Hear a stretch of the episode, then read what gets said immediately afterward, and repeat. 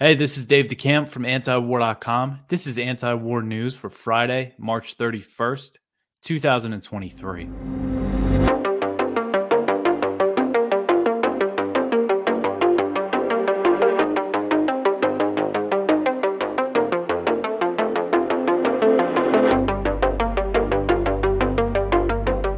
Right, the first story at the top of antiwar.com today. Milley says that the U.S. should attack Iran's Quds Force.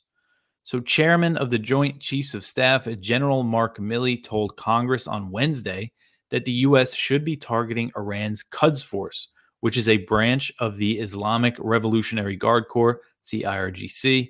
And he said this following a drone attack in Syria that killed a U.S. contractor. So, Milley said this at a hearing in Congress. He said, quote, we do know that the Iranian Revolutionary Guard Corps and specifically their Quds Force, that group there is what we need to be targeting and targeting them very harshly over time. And that's exactly what we plan on doing, end quote. So it's a pretty uh, provocative statement there from Milley saying that they should attack Iranian forces directly. So the Pentagon said that the drone that hit a U.S. base in Syria last week was of Iranian origin, but they provided no evidence for the claim. President Biden ordered airstrikes against facilities that the Pentagon said were used by groups affiliated with the IRGC, referring to Shia militias that operate in Syria. So, according to Iranian media, Tehran is denying that the U.S. targeted facilities aligned with them and say that the airstrikes hit a rural development center and a grain center. And the Pentagon later claimed that the strikes targeted two IRGC Quds Force targets. So this was on Thursday. The Pentagon spokesman came out and and that's how they described what they bombed now. So they are saying that they attacked Quds Force targets, although they said they didn't kill any Iranians and they estimated that they killed at least eight militants in these airstrikes. But again, they said they weren't Iranian. And then there were other unconfirmed reports that put the death toll at 19. So if the U.S. does start targeting the Quds Force or the IRGC directly, you know, killing, uh, you know, uniformed Iranians, as Milley is suggesting, that could spark a full blown war with Iran, of course and the US and Iran were brought to the brink of conflict in January 2020 when the Trump administration launched a drone strike in Baghdad that killed Qasem Soleimani, who was the Iranian general. And at the time, he was the commander of the Quds Force. So the U.S. occupation of eastern Syria, of course, it always risks sparking a wider war as U.S. bases frequently come under attack. So now the Pentagon is saying since January 2021, there have been about 80 attacks on U.S. troops in Syria. That's a lot. And the Pentagon claims that these were all Iran backed. And, you know, it doesn't make much sense because they say that they're in Syria to fight ISIS, but ISIS apparently isn't attacking them. Um, but the fact is, they don't provide evidence for this assertion that Iran is, you know, directing these attacks. That's what they're implying here. Um, and many of the Shia militias op- do operate independently of Iran. Some of them do their own thing. Others are more aligned with Iran, but there have been times where Iran was trying to get them. This was more in Iraq, where the same militias operate there. Uh, not all of them, but a lot of them operate in both Iraq and Syria. There were times when they were shooting rockets at U.S. bases because they were very mad because when the U.S. killed Soleimani, they also killed uh, Al Muhandis, who was the leader of the Popular Mobilization Forces, which is an umbrella group of Shia militias, state sponsored in Iraq, that was formed in 2014 to fight ISIS. So the U.S. also killed that guy, who was their ally against ISIS just a few years before that. Um, so anyway, Iran has tried to get some of these groups not to fire rockets, but they still would. So we don't know. Uh, you know, don't take the Pentagon's word for who they're saying is attacking them. And it's always worth pointing out there's other groups in Syria a lot of people would have a motive for the U.S. to leave Syria, and ISIS would have a motive to, you know, stoke a conflict between the U.S. and Iran. You know, the U.S. and Iran both fight ISIS, and if the U.S. and Iran are fighting, that could give ISIS, you know, the opportunity um, to to get away with doing more things, maybe building up more. If if you know the U.S. and Iran are focused on each other. Um, same thing, you know, Syrian, the Syrian government, Russia, the Kurds, Turkey, you know, they'll all fight ISIS if the U.S. gets out of Syria. There's just no reason to be there. But yeah, this is this is uh, concerning. And actually, you know, I, I made the headline. Milley says that the U.S. should attack the Quds forces, but he actually says that they plan on on targeting them very harshly. So things could really escalate here between the U.S. and Iran. I mean, who knows where this is going to lead? Very dangerous. Uh, all right, the next one here. The World Court rules that the U.S. illegally froze some Iranian assets. So, the UN's top court on Thursday ruled that the U.S. violated international law by freezing assets owned by Iranian companies. So, this is the Court of Justice, the ICJ. It ordered Washington to pay compensation to Tehran, but the amount has not been determined. And then this court doesn't have a way of enforcing its rulings, similar to the ICC. Uh, Iran brought this case to the ICJ seeking to unlock $1.75 billion in frozen central bank funds. However, the court ruled that the central bank funds were outside of its jurisdiction. So, Iran's foreign ministry said in a statement that the verdict shows the legitimacy of Iran's position because they said what the U.S. did with some of these assets was illegal. Uh, but since the court said it did not have the jurisdiction over the frozen funds, the U.S. also took this ruling as a victory. Uh, a State Department official said it was a major victory for the United States because the vast majority of Iran's case was related to the frozen central bank funds. So Iran brought the case to the ICJ in 2016 and said that by freezing assets to compensate victims of terror attacks that the U.S. claimed were linked to Iran, they're saying the U.S. violated a 1955 Treaty of Friendship known as the Treaty of Amity.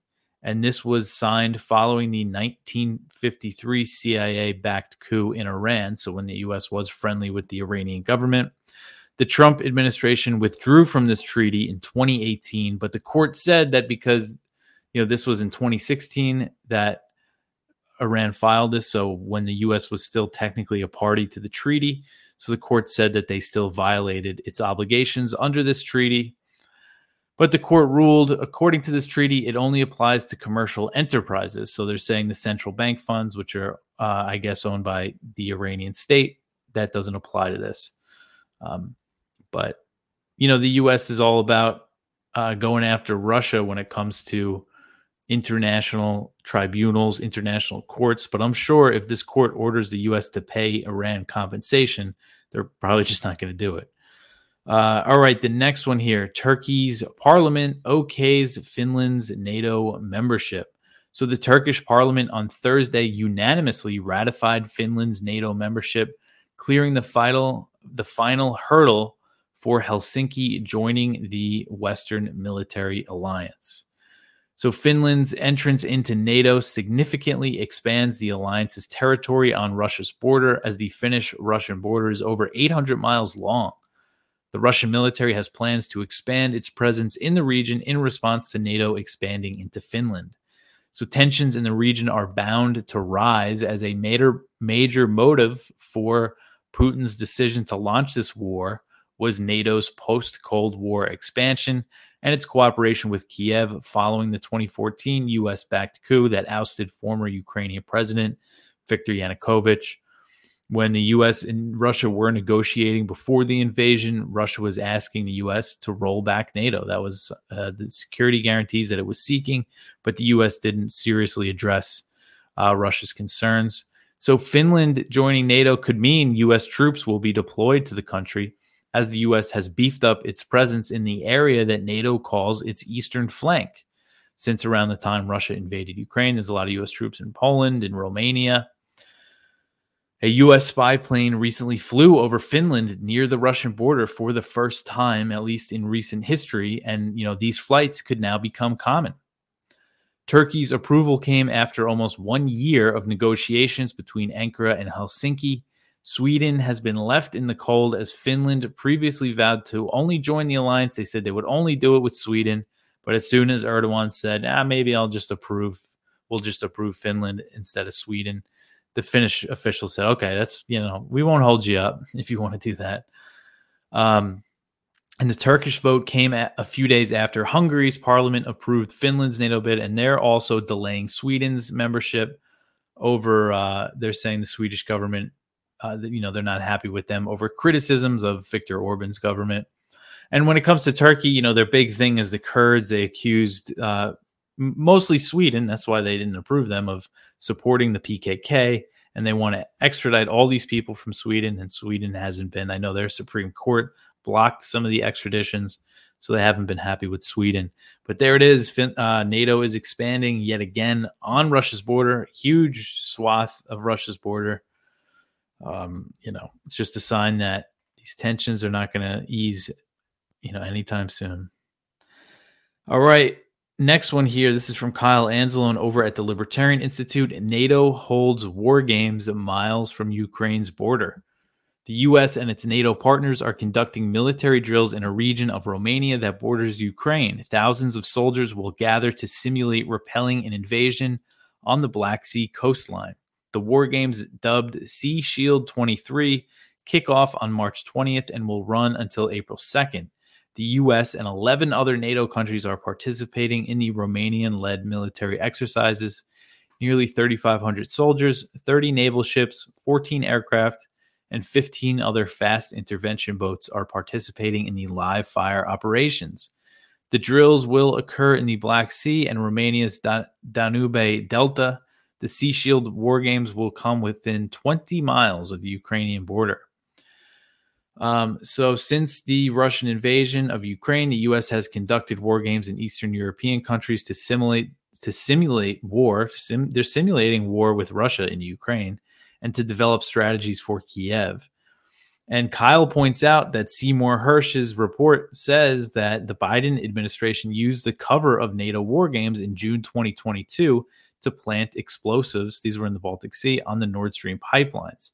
So that has all sorts of implications for any of these drills. You know, maybe they're up to, you know, what else could they be up to while they're doing these drills? And these drills also come, you know, a few weeks after that American drone was downed near Crimea in the Black Sea. So it's definitely a sensitive area. All right the next one here, uh, we left up the one from yesterday. Zelensky saying that he might have to compromise with Russia if he loses Bakhmut. Uh, but the next one, Russia says that it will keep notifying the U.S. of missile tests. So, Russian Deputy Foreign Minister Sergei Ryabkov said Thursday that Russia will continue notifying the U.S. of its missile tests despite its suspension of New START, which is the last nuclear arms control treaty remaining between Washington and Moscow. So earlier this week, the US said that it would stop sharing New START data with Russia since Moscow suspended its participation in the treaty. Ryabkov said Wednesday that Russia suspended information sharing under New START as well, but then he clarified on Thursday that Russia still plans to notify the US of missile tests and to adhere to the caps on nuclear weapon deployments set by the New START treaty. Ryabkov said, quote, on a voluntary basis, the Russian Federation will adhere to the central quantitative limits on strategic nuclear weapons set by the treaty and will also continue to abide by the 1998 uh, sorry 1988 agreement on mutual notifications on missile launches end quote. So that was an agreement between the US and the Soviet Union. So New START limits the number of nuclear warheads that each side can have deployed at 1550 and it also puts caps on the deployment of intercontinental ballistic missiles, submarine launched ballistic missiles, and heavy bombers that are on nuclear missions. For now, both the US and Russia have said that they intend to continue following the limitations on their nuclear deployments. So that's good. But Ryabkov and other Russian officials have previously said that the new start could be salvaged if the US takes steps to de escalate over Ukraine, de escalate tensions. But the Biden administration, of course, has shown no interest in doing so, and they continue to ramp up support for Kiev. All right, uh, the next one here Israel strikes Damascus for the second night in a row. So these Israeli airstrikes are really ramping up, it seems like. So Israel targeted the Syrian capital of Damascus early Friday morning for the second day in a row, marking the fifth time in March that Israel bombed Syria. Syria's state news agency Sana reported that Syrian air defenses intercepted hostile targets in the airspace of Damascus. There was no mention yet of any casualties or damage caused by the strikes. Less than 24 hours earlier, the uh, at 1:30 a.m. on Thursday, and then these strikes were just after midnight, you know, early Friday morning in Syria. Um, but the Thursday strikes, you know, uh, the report said that two Syrian soldiers were wounded on those, and Israel has not commented on either strike as they typically don't uh, take credit for individual airstrikes. So these intensified Israeli airstrikes in Syria, they come as Israeli Prime Minister Benjamin Netanyahu is facing a serious political crisis at home. After massive protests and dissent within his own government, Netanyahu delayed his controversial judicial overhaul, but the unrest in the country continues.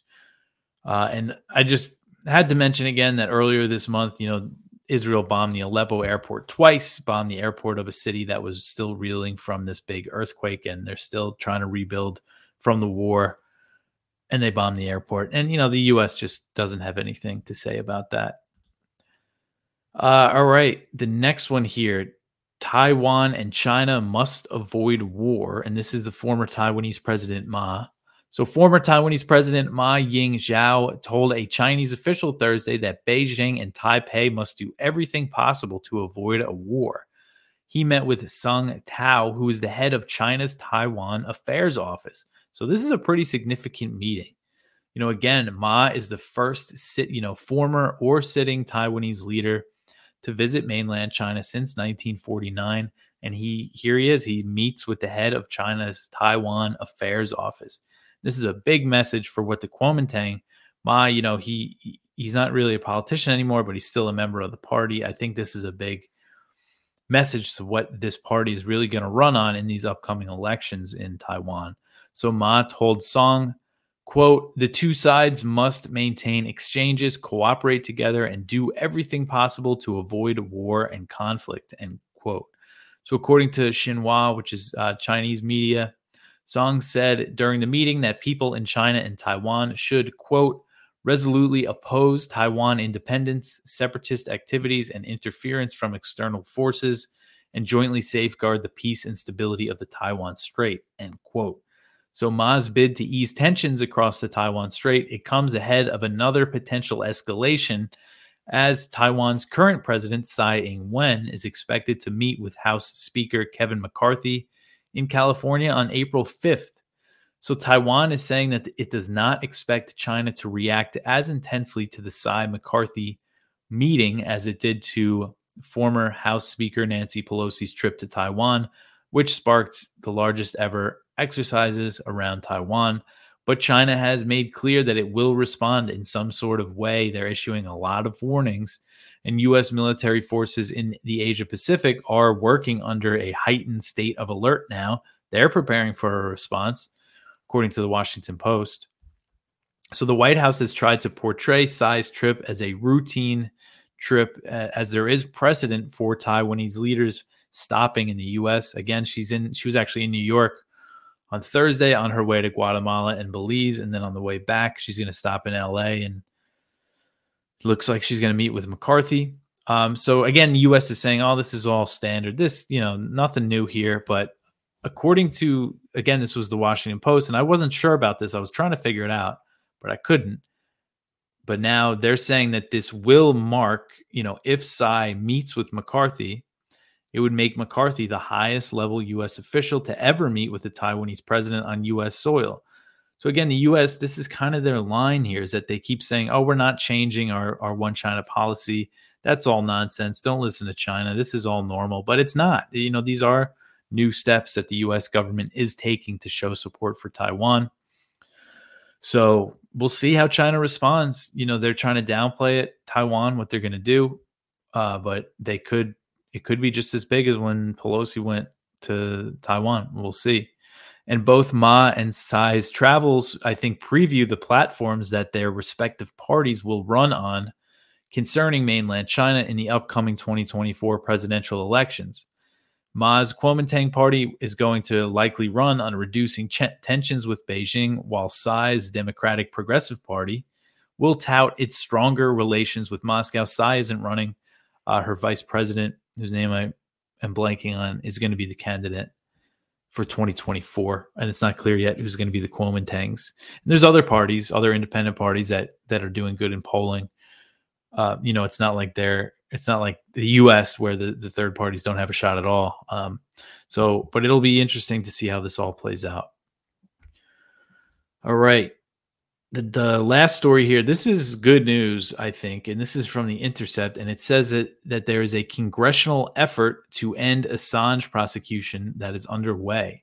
So representative rashida tlaib the democrat from michigan she is circulating a letter among her house colleagues that calls on the department of justice to drop charges against julian assange and end its efforts to extradite him from his detention in belmarsh prison in the united kingdom the letter, a copy of which was obtained by The Intercept, is still in the signature gathering phase and has yet to be sent to Attorney General Merrick Garland. Um, so they just go over here, you know, the background on the Assange case, and basically the Justice Department has indicted Assange for doing journalism, for publicize, for publishing classified information. He's he's the publisher. He's not the leaker. Uh, this is unprecedented, and this is using the Espionage Act. And they have a quote here from Daniel Ellsberg, uh, who's known for leaking the Pentagon Papers. Of course, Ellsberg said, "quote The Espionage Act, as it's written, has always been applicable to such a broad range of discussion of important matters, many of which have been wrongly kept secret for a long time, that it should be regarded as unconstitutional." End quote. So if you uh, want to go check out the letter, they have a copy of it here, and uh, it's very good. I'll just read the first paragraph. We write you today to call on you to uphold the First Amendment's protections for the freedom of the press by dropping the criminal charges against Australian publisher Julian Assange and withdrawing the American extradition request currently pending with the British government. And this is to Merrick Garland. And again, this case was opened by the Trump administration. Julian Assange was pulled out of the Ecuadorian embassy in London in London in April 2019. So, how many years is that now? It's 2023. You know, we're going on uh, five years. That's a long time uh, that he's been in Belmarsh prison. So, uh, I think this is really important, and it's good to see that some, at least some members of Congress care. I'm not sure how many they're going to get on this letter. Right now, so far, they say that Jamal Bowman, Ilhan Omar, Cori Bush have all signed. And Ro Khanna has said that he has yet to see the letter, but added that he previously said Assange should should not be prosecuted. So he's he it sounds like he's going to sign. And then Pramila Jayapal, she's not listed, but she's previously said that the charges should be dropped. And a spokesperson for AOC said that she intends to sign the letter, but uh, so hopefully, you know, they get it. I know Thomas, I'm sure Thomas Massie would sign it. Hopefully they're going to try to, you know, talk to Republicans on this. Um, there might be a few more Republicans. I'm not sure. I can't, it's, you know, unfortunate when it comes to Assange, you know, the gravest threat to our uh, freedom, really, you know, if he is extradited and prosecuted, that's the, the I mean, it's just going to set such a bad precedent. You know, you would think more people in Congress would at least talk about it, but but yeah, I think this is a good sign. And they also mentioned that five uh, the media outlets that have worked with WikiLeaks, the New York Times, the Guardian, El, El País, Le Monde, and Der Spiegel, have published a joint statement, you know, calling on the U.S. to drop the charges, which you know was very late when you know, but it, it was better, uh, better than nothing, you know, better late than never. So that's where that is at. Um, maybe we should bug our representatives about it, tell them to sign it. Uh, you know, not so. We'll see. I'll look for updates on that. Uh, but that's it for the news. You could go check out our viewpoints. We have one from De- Derek Wheeler for Women's History Month. Celebrate the resolve of Jeannette Rankin, who was the first woman uh, in Congress who voted against, who was against U.S. entry into World War One. She was the one no vote against going to war with Japan in World War Two. Uh, one from Andrea Mazzarino, former soldiers without a future. One from Ben Armbruster over at responsible statecraft. 60 Minutes hypes the China threat, asks if the U.S. Navy is ready. One from Joseph Solis Mullen over at the Mises Institute, The Outbreak of World War I, a libertarian realist rebuttal.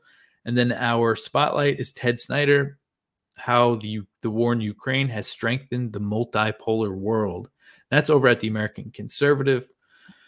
Uh, but that's it. That's that's it for the week. You can always support us at antiwar.com slash donate. I appreciate all, you know, the new listeners and viewers. It seems like, you know, I've been getting a lot more lately, and that's awesome. So keep sharing it around. Tell people about the show. Uh, but I'll be back after the weekend. It was kind of a slow day. Now all the news is Trump indictment. That's I'm sure going to take up most of the news cycle for this weekend. But I'll be back working and recording on Sunday night to get you uh, all the foreign policy news that you might have missed in the in, with all the Trump stuff going on. Uh, but that's it. I'll talk to you after the weekend. Thanks for listening.